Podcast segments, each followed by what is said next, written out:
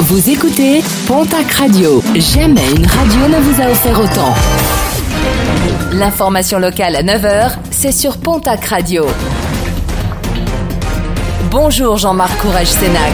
Très bon jeudi et merci de nous avoir choisis. Les crimes et délits orientés à la hausse dans le Gers, pas moins de 5000 faits déplorés l'an dernier dans le département.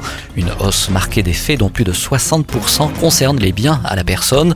Face à ce phénomène inquiétant, les autorités ont annoncé un renforcement de leur politique sécuritaire.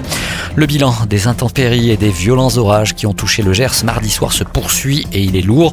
Hier, des foyers restaient encore privés d'électricité dans les Landes et le Gers, et cela malgré le travail des équipes de RTE. De nombreuses toitures ont été endommagées ou détruites.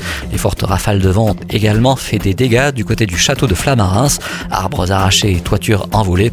Des pierres du chemin de ronde ont également été décellées et ont chuté à terre. Prudence sur la route avec un accident déploré hier en milieu de journée du côté de l'avenue François Abadi à Lourdes. Une automobiliste a renversé un ado de 14 ans qui a été légèrement blessé au visage. La conductrice ainsi que ses enfants choqués par l'accident ont également été pris en charge par les secours. Mpokora, programmé à l'occasion du nouveau festival de fil en musique à Tarbes, ne viendra finalement pas. Son concert était normalement programmé au 15 juillet prochain. Les billets achetés pour cette représentation seront remboursés. La médecine du sport à l'honneur ce samedi à Lourdes avec son congrès annuel qui se déroulera du côté du Palais des Congrès de la Cité Mariale. Un colloque organisé par le Centre hospitalier de Tarbes Lourdes et qui sera consacré cette année au rugby, notamment sur sa traumatologie spécifique. Un congrès ouvert aux professionnels de santé mais également aux sportifs. Et puis en sport, rugby, le tirage au sort des poules de la prochaine Coupe d'Europe.